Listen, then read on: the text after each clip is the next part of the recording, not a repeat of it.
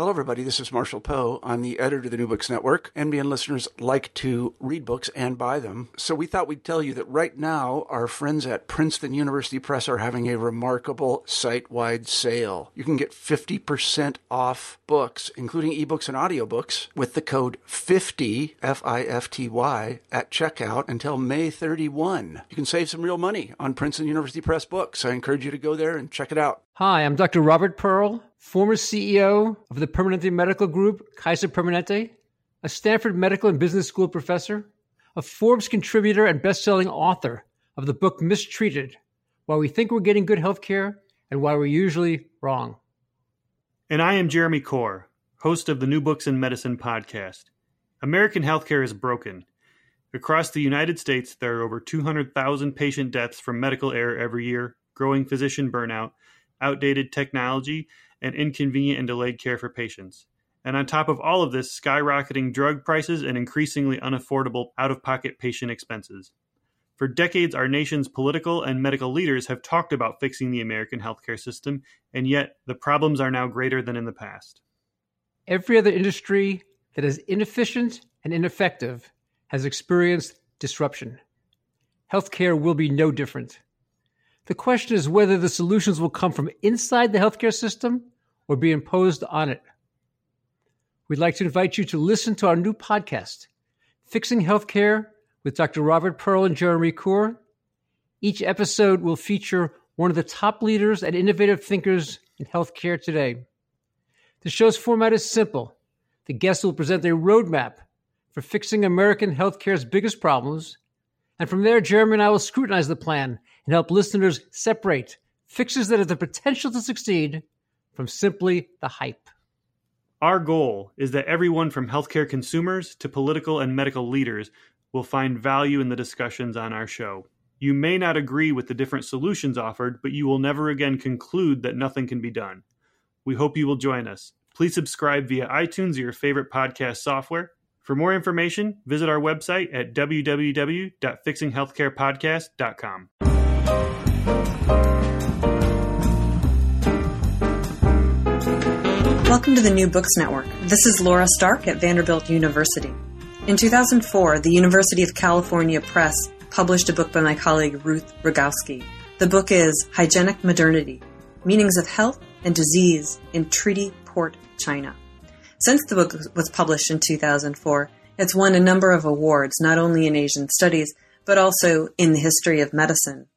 It fundamentally reshapes ideas about how to think about colonialism and about modernization and the place of hygiene in these projects.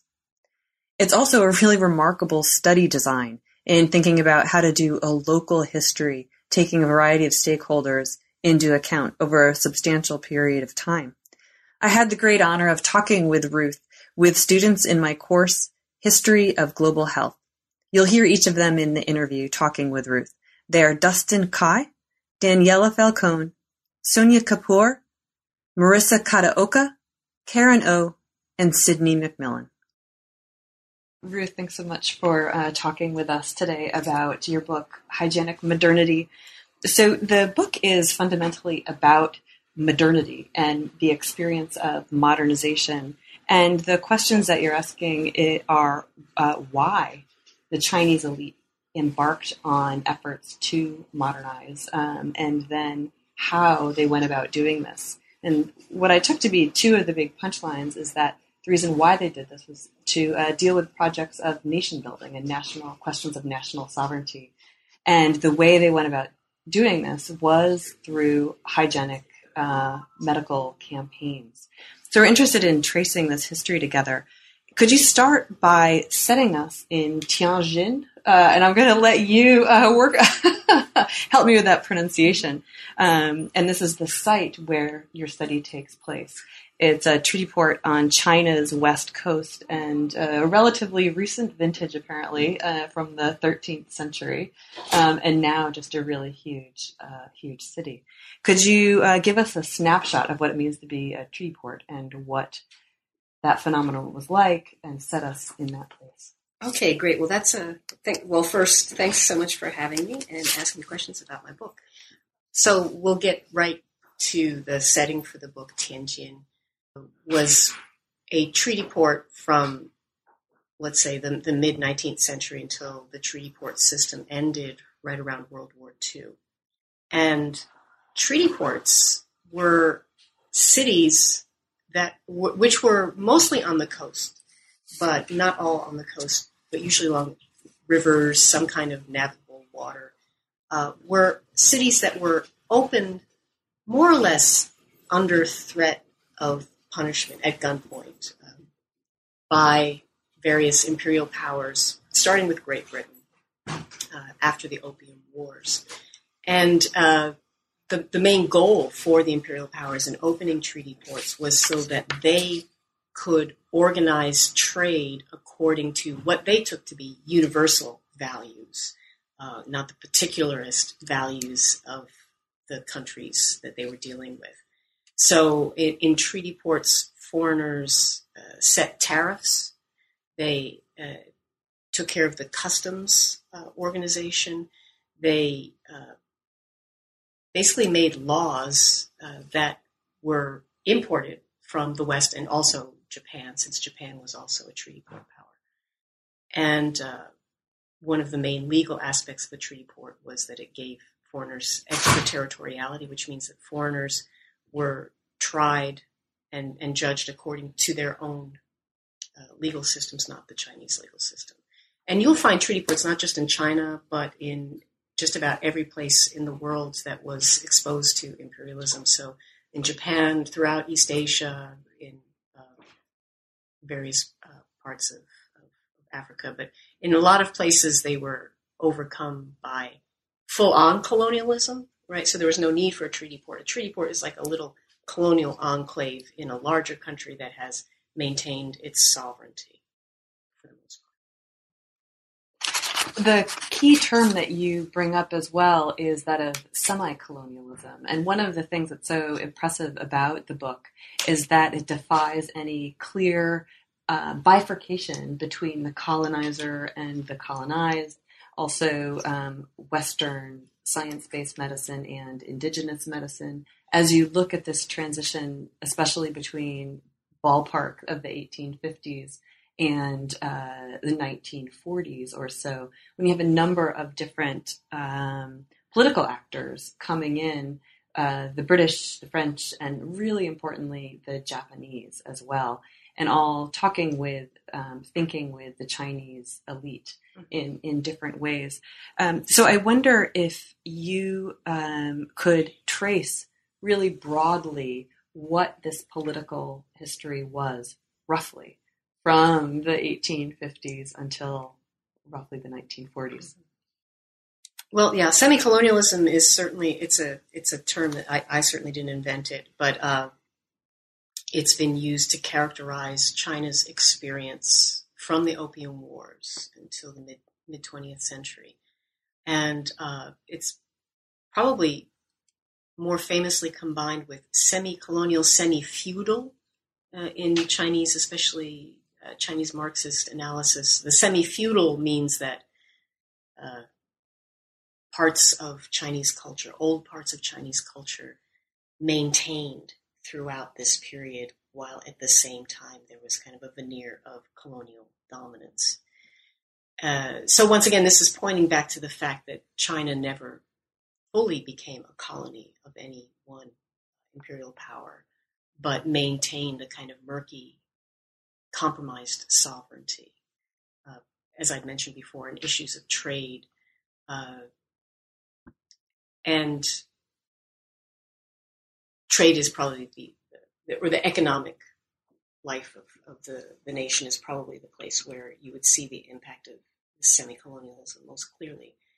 But Western and Japanese influence could extend beyond the economic into obviously into the social and cultural, which is one of the main points of my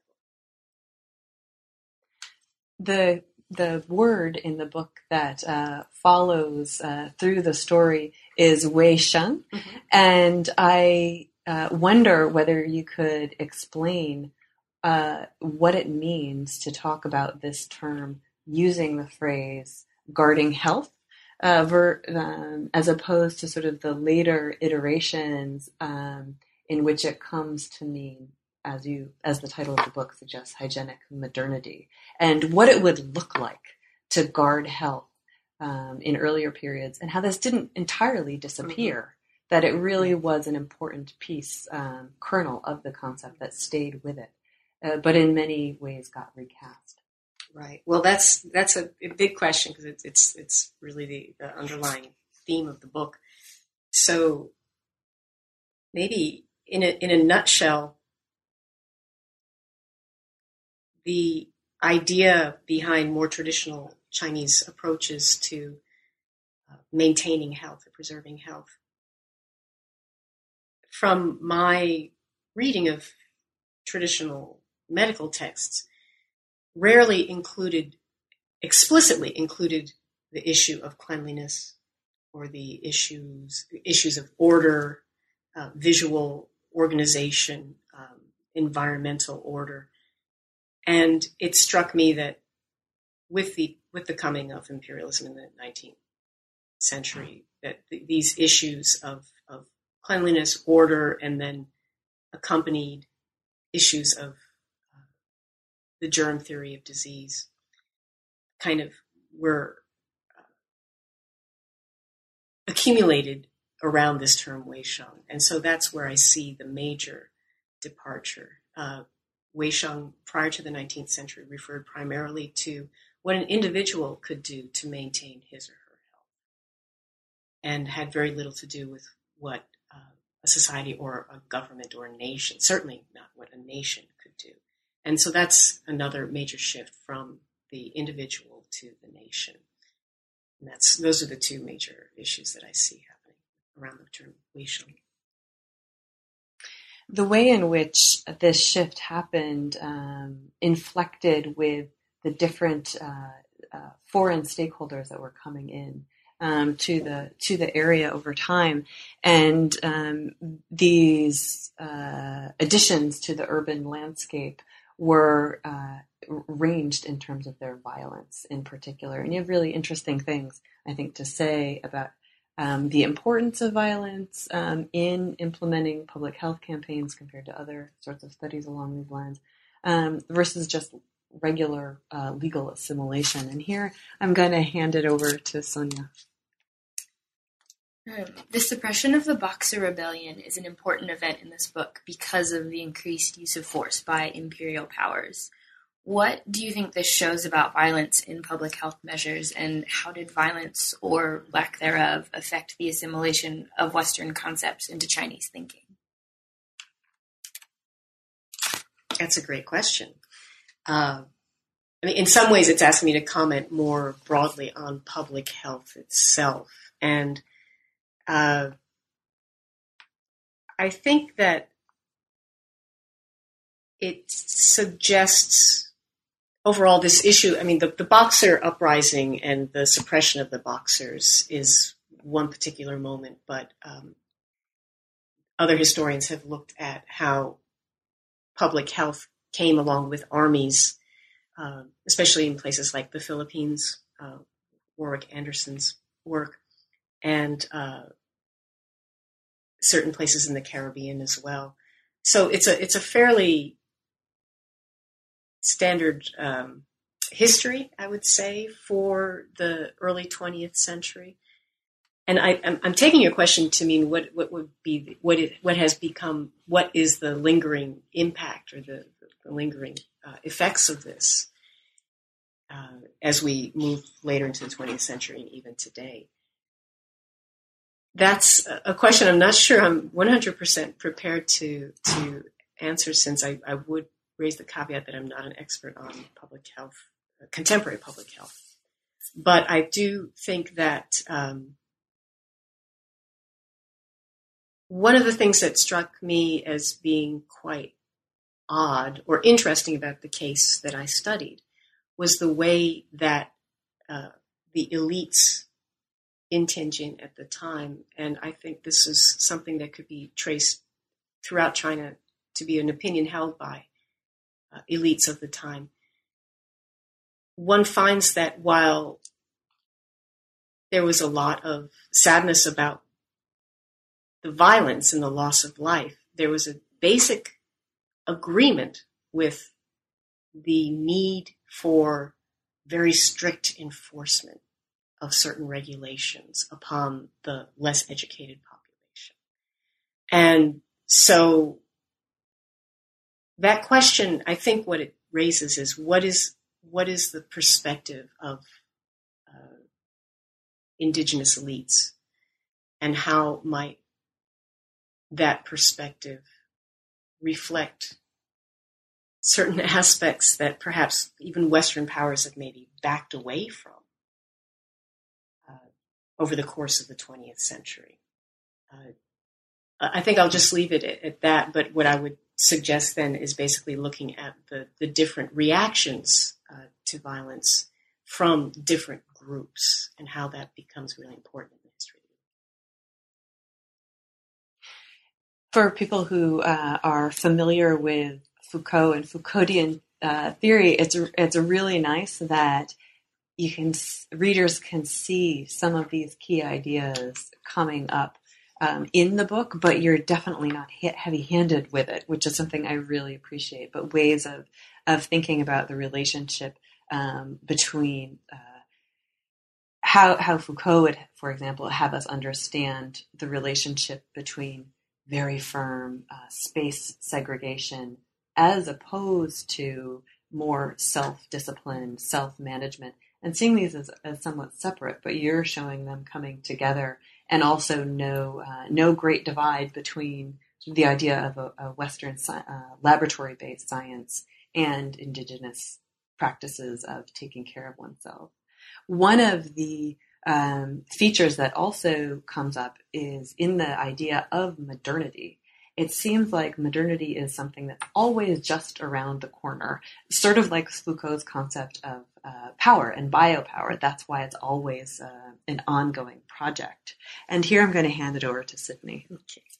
In your discussion of germ warfare and patriotic washing, you mentioned how some thinkers of the time believed, and I quote, China's governments would be doomed to forever indoctrinating an unfit Chinese everyday man in a hygienic modernity that he was unable to achieve. It seems as though hygienic modernity has been tied to national deficiency throughout its evolution. Do you believe that it will always set forth a sort of unachievable standard, both in terms of this uh, elite that you mentioned and also for the common man? So once again, bringing it to the present day, is it? Mm-hmm. Um, and we can also talk about historical actors. Mm-hmm, mm-hmm. Well, this is funny because what I'll do is respond with the first thing that came to my mind after I finished writing the book. Then I started to think of what would a hygienic modernity look like if it included traditional aspects of preserving health. And uh, I thought of communities that had clean water, uh, access to clean air, uh, reduced stress, and certainly excellent indoor plumbing. Uh, but in addition, these these communities would also do things like meditation and mindfulness and eat foods that were balanced according to traditional perspectives of what balanced diet might be. So I do think that in China today, and in some ways I think it mirrors turns of events in the in the United States as well, and in the West in general. In the West, there's be, uh, been an increased interest in mindfulness practices that are seen as originating in the, the East, and it's become part of uh, self care uh, regimens for many Americans. I think in China, there has been an increased interest in their own health preserving traditions among elites. Um, and certainly perspectives on food ways, uh, what, what counts as a balanced diet, what's a, what are, what's a healthy way of dressing, all of these sorts of things that are, we might consider them part of folk culture are uh, were, were, certainly things that never ended with within uh, Chinese culture. So what I see happening in China today is a an active interest in combining, let's say, the older meanings of Weisheng with contemporary uh, accomplishments in Weisheng to achieve a health with Chinese characteristics, let's say. Now, of course, this is made difficult in great part because of the problems with environmental hygiene, uh, particularly air pollution, but also concerns about purity of food, uh, water contamination, these sorts of uh, problems that have come along with the pursuit, the very quick pursuit of instantaneous development that have left parts of the Chinese environment severely compromised.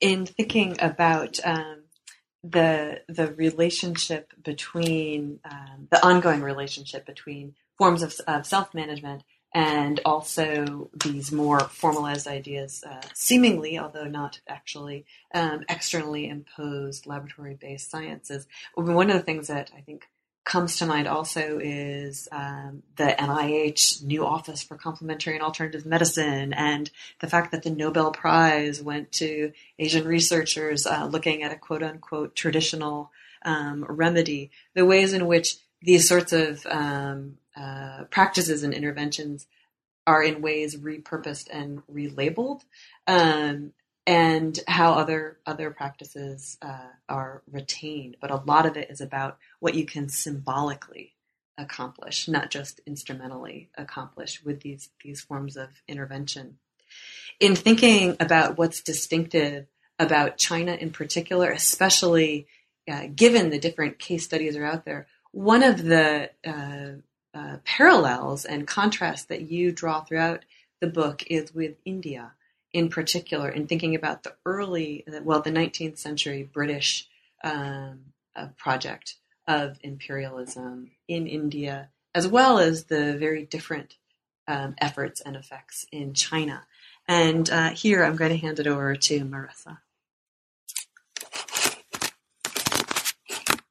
And also returning back to your comments on semi colonialism, in your view, what are the similarities and differences between India's and China's interactions with imperialistic powers, and what characteristics protected China from succumbing to full imperialism? Oh, okay. Well, a line that I sometimes use, it's a little flippant, but I have said that uh, Western powers weren't crazy enough to try to fully colonize China or the Qing Empire, uh, being one of the world's largest land based empires, it was simply just too much, especially since the major uh, imperial power, Great Britain, already had India on its hands once it had turned its attentions to the Qing. So in some ways, it was simply a, logist- a realization of the logistical complexity. And also the fact that just by manipulating the levers of semi colonialism, so controlling a few treaty ports, uh, setting tariffs, um, maintaining these certain extraterritoriality, these certain controls, uh, Western powers found that they could benefit in a way that didn't come with the the uh, the problems, the headaches of really being responsible for all of the administration. So keeping the Chinese administration in power worked to their benefit. Uh, and in some ways, you could say it's just a question of chronology. You know, uh, had China been first on the front, and India second, maybe it would have uh, so that's kind of a flippant answer, and I'm trying to remember the second part of your question. Um,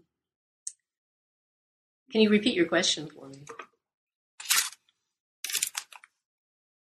So I asked about the differences between mm-hmm. China and India, and then the specific characteristics that allowed China to engage in trade with Britain and other imperial powers, but not under not succumbing to colonialism. Yeah. Well, it, it is also the case that uh, the Qing Empire was a fairly well defined, territorially bounded political entity, unlike India. So I think there was, while most historians feel that there wasn't something like a popular nationalism that maintained, that helped to maintain uh, the Qing Empire's sovereignty, that that's something that came much later in the 20th century. Uh, from a kind of a territorial administrative perspective, there was perhaps a better, a certain unity about that was created by the Qing government that uh, was perhaps lacking in the various uh, kind of patchwork uh, sovereignties that were India as Great Britain encountered it. But I wouldn't I wouldn't necessarily say that there was too much something about China per se. I think my my initial flippant answer that imperialism came to it a little bit later uh, is probably the, the, best way to, to think about it. Um, but of course, we also have to take into account the Japanese uh, encounters with China, and Japan was the one power that did attempt to. Uh, you, you can't really say colonize because Japan during the war set up uh, puppet governments, first in, in, Manchu- in Manchuria and then in the parts of China that it conquered. It was trying to govern through Chinese elites uh, instead of having a direct colonizing government established during the war years. But uh, Japan perhaps came more the, the, closest to colonizing China than any Western power. And that's something I think I try to detail. The um, involvement and, and, intervention of Japan in particular um, comes uh, to the fore around 1900 um, in, in particular. And this uh, question of how the concept of Wei Sheng changed and sort of was translated conceptually also um, brings out issues, and I am so impressed with your scholarship, with linguistic translation. And um, some of the images you show in the book are, uh, for example, the translation um, from Chinese characters, or rather from um, English characters into Chinese characters, of uh, what would be in the present day called public service announcements from the women's Christian temperance movement mm-hmm. in Britain and these sorts of things. Um, but the challenge of sources and the challenge of linguistic translation in the case of Japan is especially interesting because there's sort of a repackaging of the concept that happens uh, when Japan is more at the fore um, of the story of Tianjin. So, could you tell us a bit about what was happening around 1900 and how Japan really ended up serving this this crucial role? Well, what you'd have to do is uh, go back to the Opium Wars, uh, the 1840s, 1850s, and 1860s, where China kind of faced the the full impact of British and also French imperialism in Japan, uh, which was opened by American forces uh, to treaty ports in the mid 19th century, around the same time as, as uh, China faced the same challenges. Uh, Japan decided to uh, try to resist Western imperialism through employing the tools that the West brought to it. So, this is the story of the Meiji Restoration, uh, Japan's very conscious, or the, on the part of Jap- certain percentage of Japanese elites, a very conscious effort at uh, maintaining sovereignty, establishing uh, a Western style modernity that included a very comprehensive, uh, very clear understanding that uh, medicine would be medicine in the military were the two central aspects of, of modernity. And so uh, Japan then begins to serve as something of a role model for many Chinese elites in the late 19th century.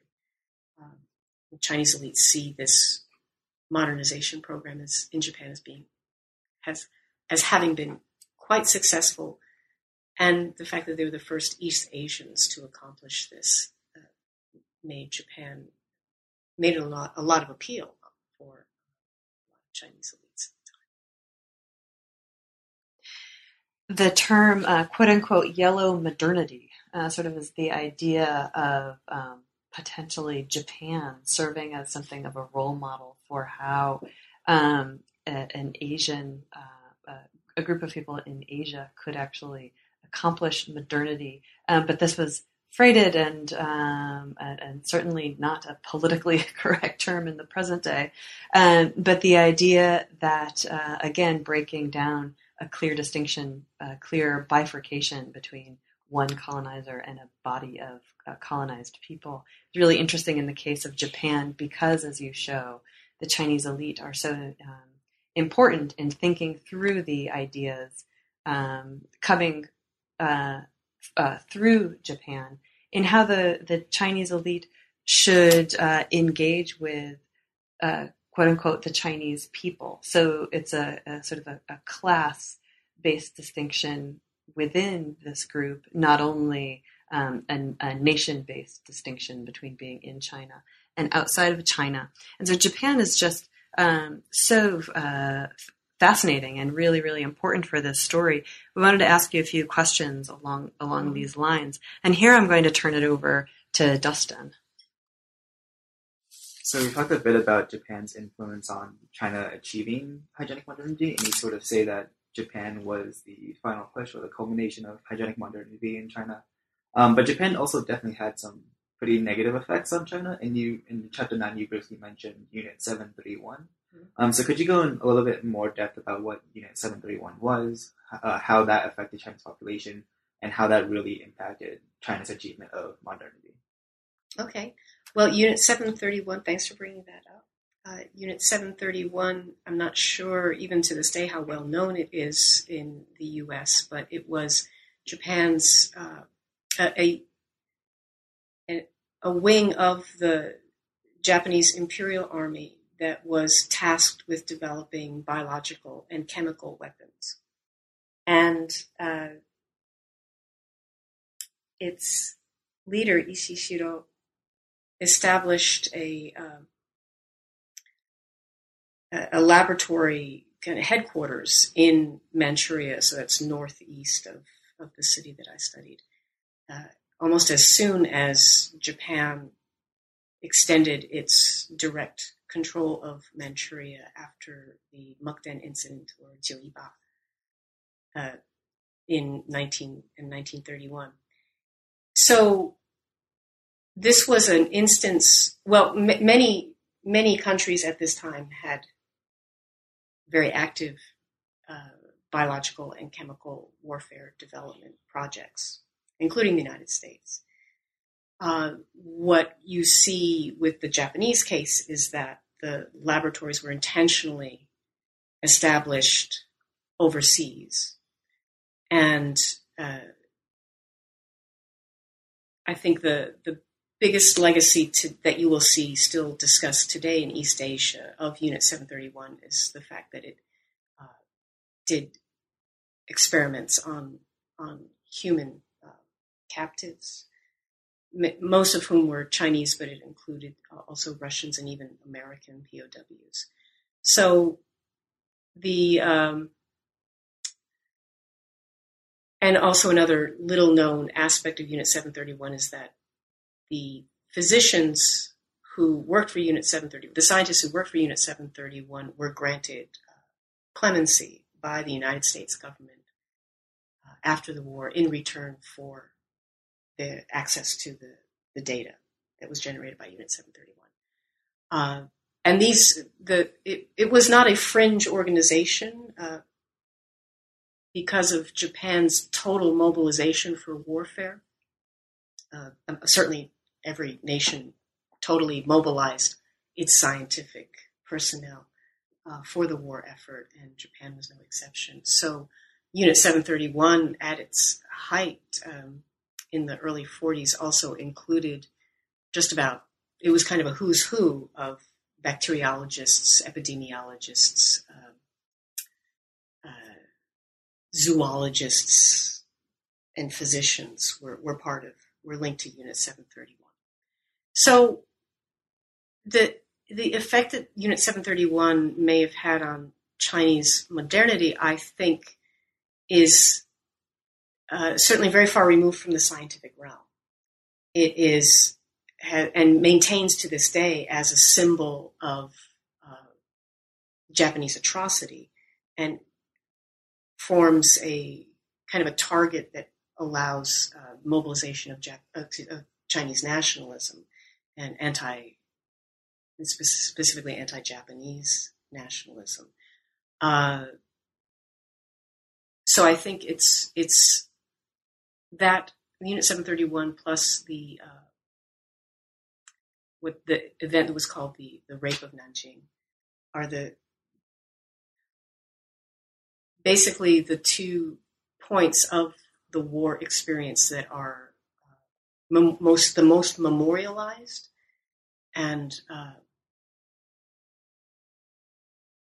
the, mo- the, the, most symbolically fraught uh, aspects of the, Chinese experience of World War II. So that's, I think, how it, I don't think it has much impact on the kind of medical issues that, that we're talking about, but rather extends well beyond medicine into the realm of, of national mobilization and national sovereignty. One of the points you started out with was uh, the observation that military and medicine are really hard ever to disentangle, and it seems like even though the um, the effects seem to be primarily political, how how science was operating um, at this time um, in the interest of um, national uh, projects, and continues to be um, commemorated and memorialized in this way. And um, to sort of uh, extend on this point, I'm going to hand it over to Karen. So, as you described, there's been there was a lot of tension between China and Japan throughout the 1920s and 30s, as Japan exerted its power on China through violent imperialism. And you've touched on this a bit, but uh, do you think that this aggressive imperialism helps to explain some of the events during World War II regarding conflict between China and Japan, um, as well as post World War II? So the so you're talking about the 20s and 30s and how events of the 20s and 30s impacted Sino-Japanese relations during the war and post-war. Just how China and Japan were able to heal its tensions, um, if you believe that. Okay, so the lasting legacy, then, perhaps, mm-hmm. of the uh, the uh, history of imperialism and, and war mm-hmm. between mm-hmm. the two countries. What's the lasting legacy?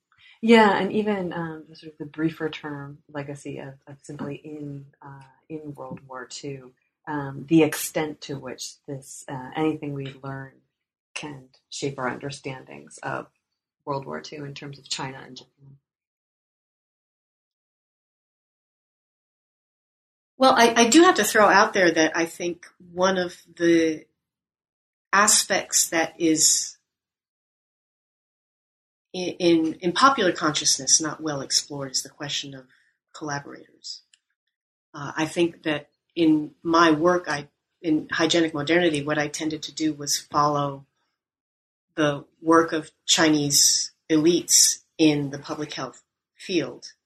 And it's undeniable that many of them were uh, educated in, in Japan or had Japanese teachers, and many of them stayed on even under Japanese occupation uh, and became branded in some ways as collaborators, which is, I think, an interesting question when you're looking at the medical field, because um, what I found is that many of these uh, Chinese physicians um, kind of maintained their duties to protect the health of the city, even though they were serving a different master, so to speak, under the Japanese occupation. So it becomes really, uh, and this is something I didn't, I didn't have the wherewithal to research it as deeply as I had wanted to. Uh, after 1945, those who collaborated with the Japanese regime were dealt with quite harshly in many cases. Um,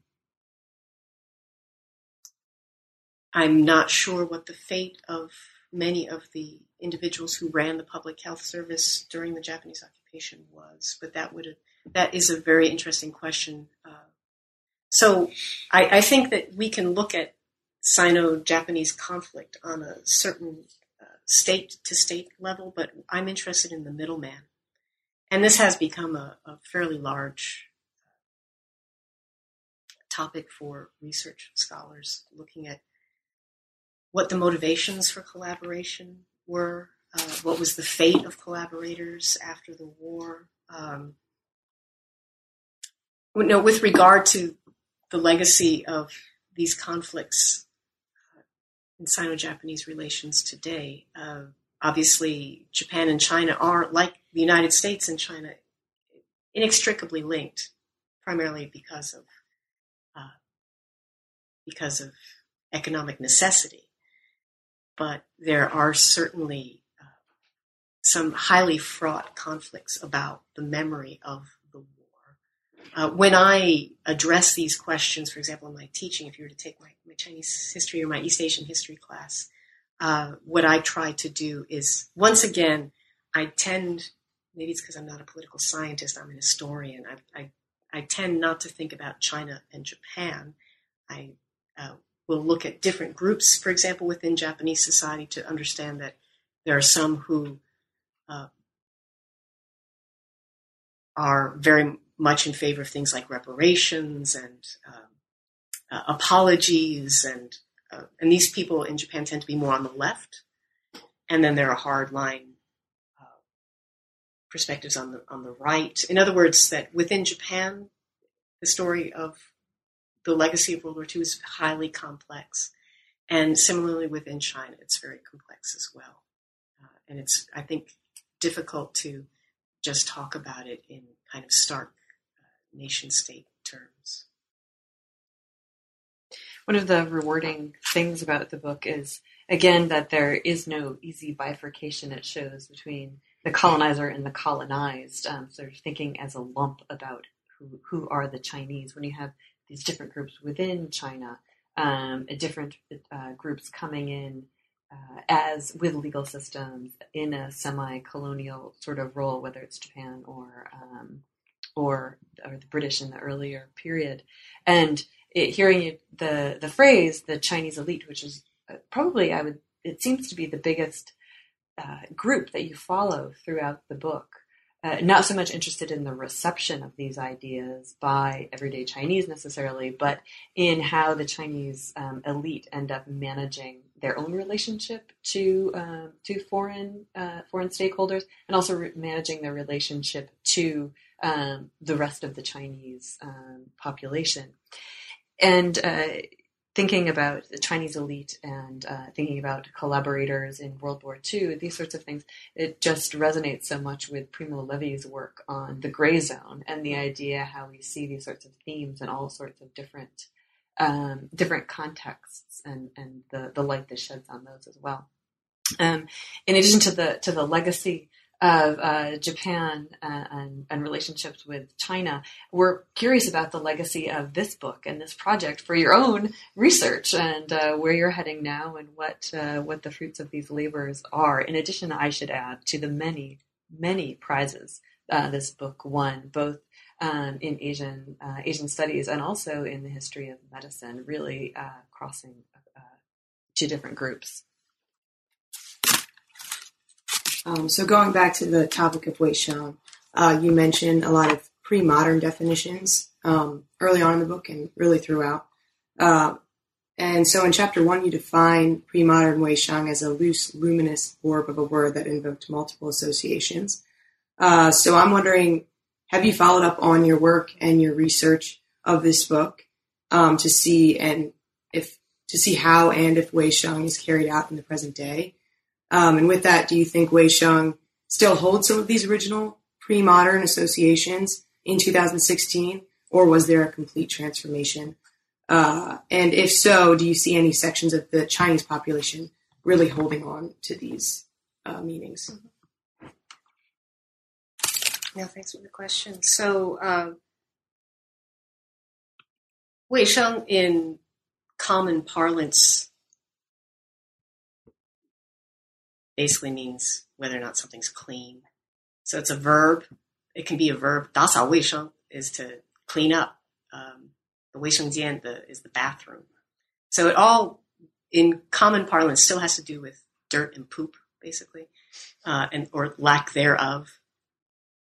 So there's another word in Chinese called yangsheng, which means to nurture life, and that word still carries the more traditional connotations of you know meditating, uh, eating the right things, uh, maybe circulating your chi, uh, and so it's actually this these traditional meanings of of, of hygiene of, of preserving health that have uh, inspired some of my subsequent research. I'm interested in what people think about the term qi uh, which for me kind of embodies the, the main essence of Chinese medicine and Chinese health ways, but it's become a globalized term. And uh, all my y'all, y'all, know, yeah, qi. You all know what qi is, right? Um, everybody has carries with them their own definitions of qi. So I'm interested in how this term, the content of this term, change not only across time but as it circulated uh, from China to places like the United States. So that's one of my, my current projects is looking at the history of qi. This book is uh, the the current book, and we're looking forward to reading uh, reading the next book. is just so masterly as a concept history because one of the um, people will often study words as they come into being and fade out of being, but being able to hold on to Wei Sheng and then look at the ways in which the meaning changes over time instead of looking at simply how it comes and goes. Just really impressive, and so we're looking forward to seeing your seeing your next work. But in the meantime, thank you so much for joining us. Well, thank you guys. It's a great question.